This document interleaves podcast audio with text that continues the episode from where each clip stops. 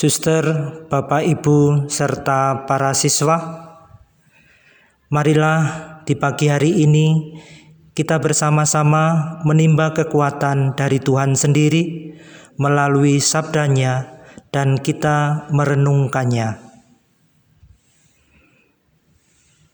Dalam nama Bapa dan Putra dan Roh Kudus. Amin. Ya Tuhan, kami bersyukur kepadamu karena berkat-Mu yang melimpah untuk hidup kami masing-masing. Engkau anugerahkan kesehatan jasmani dan rohani yang baik, serta Kau anugerahi hari yang baru. Kami hendak mendengarkan sabdamu. Bersabdalah ya Tuhan, kami mendengarkannya. Inilah Injil Yesus Kristus menurut Lukas. Dimuliakanlah Tuhan. Lukas bab 14 ayat 15 sampai dengan 24. Pada waktu itu Yesus diundang makan oleh seorang Farisi. Sementara perjamuan berlangsung, seorang dari tamu-tamu berkata kepada Yesus, "Berbahagialah orang yang akan dijamu dalam kerajaan Allah." Tetapi Yesus berkata kepadanya, "Ada seorang mengadakan perjamuan besar. Ia mengundang banyak orang. Menjelang perjamuan dimulai, ia menyuruh hambanya mengatakan kepada para tamu undangan, "Marilah, sebab segala sesuatu sudah siap." Tetapi mereka semua meminta dimaafkan. Yang pertama berkata, "Aku baru membeli ladang dan harus melihatnya. Aku minta dimaafkan."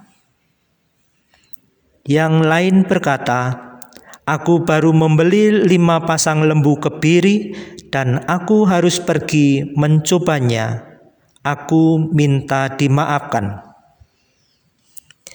Yang lain lagi berkata, Aku baru saja menikah dan karena itu aku tidak dapat datang.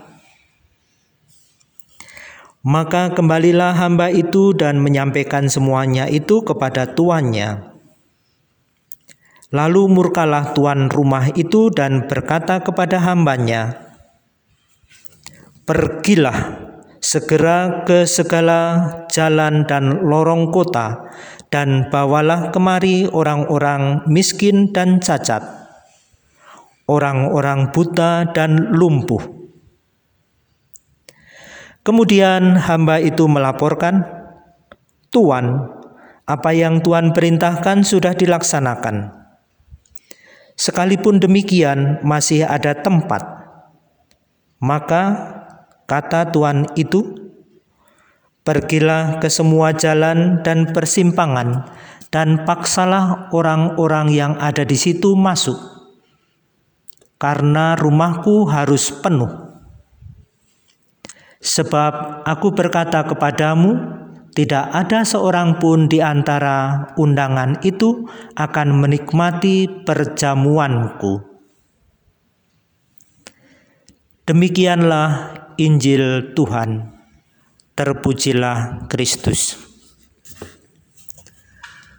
Suster, Bapak, Ibu, dan anak-anak yang terkasih, melalui sabda Tuhan hari ini, kita bisa merenungkan beberapa hal, terutama yang terkait dengan kehidupan kita. Yang pertama, tentang pesta dan perjamuan. Hal itu merupakan peristiwa yang selalu memberi kegembiraan dan sukacita. Pesta yang besar biasanya ditandai dengan kemeriahan dan undangan yang banyak. Dan orang-orang yang diundang pun adalah orang-orang yang terhormat, orang yang dikenal, orang yang dikasihi. Yang kedua, Dari undangan yang disebarkan, diharapkan oleh si empunya pesta, tuan rumah, agar orang-orang memberi jawaban, memberi respon dengan hadir, menghadiri undangan itu. Tetapi dalam bacaan ini kita mendengar ada tiga orang yang memberikan jawaban. Yang pertama mengatakan baru saja membeli ladang dan perlu melihatnya. Yang kedua baru membeli lima pasang lembu kebiri dan perlu mencobanya. Yang ketiga baru saja menikah maka tidak bisa datang. Ketiganya minta dimaafkan. Kalau kita cermati, ketika orang yang mendapat undangan tadi merupakan gambaran bagaimana ia sebenarnya menolak, memang dengan alasan yang berbeda-beda. Alasan itu bisa dibuat, dibuat-buat, bisa terjadi. Alasan itu memang tidak memungkinkan, dan macam-macam yang lain lagi. Tetapi kalau kita memberikan alasan, lazimnya alasan itu adalah berpusat pada diri kita yang merupakan gambaran ego, entah dengan memberitahu kita sibuk, entah memberitahu kita tidak punya waktu, dan yang lain lagi. Menghadapi situasi itu, si empunya pesta akhirnya memerintahkan orang-orang yang lemah diundang. Mereka yang cacat, mereka yang miskin, mereka yang buta dan lumpuh diminta untuk ikut menikmati pesta. Dan bagi orang-orang yang lemah itu tidak ada banyak alasan untuk menolak. Mereka datang. Suster, Bapak Ibu dan anak-anak. Dari ungkapan yang Pak Hadi sampaikan di atas, bisa jadi masing-masing kita dalam hidup ini mempunyai banyak pengalaman di mana kita memperoleh undangan.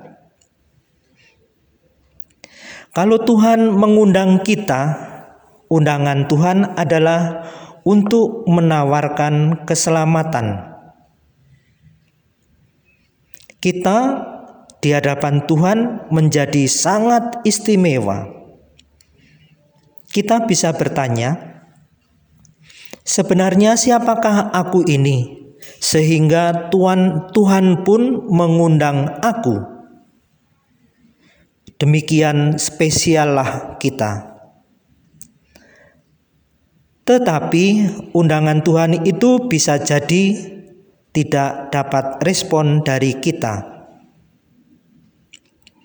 Kita diundang untuk hadir dan terlibat dalam hidup menggereja. Apakah undangan itu kita tanggapi? Undangan Tuhan itu bisa sampai pada kita melalui berbagai cara dan berbagai perantara maka kita perlu belajar untuk mempertimbangkan secara matang, untuk memilih dan memutuskan apa yang penting di dalam hidup ini. Dalam hidup ini ada banyak undangan yang sampai kepada kita berupa nasihat, berupa ajakan, berupa apalah yang baik yang datang dari orang di sekitar kita. Bisa orang tua, bisa anggota keluarga, dan juga bisa bapak ibu guru yang mendampingi kamu belajar. Persoalannya, apakah kita mau menanggapinya? Amin. Marilah kita berdoa.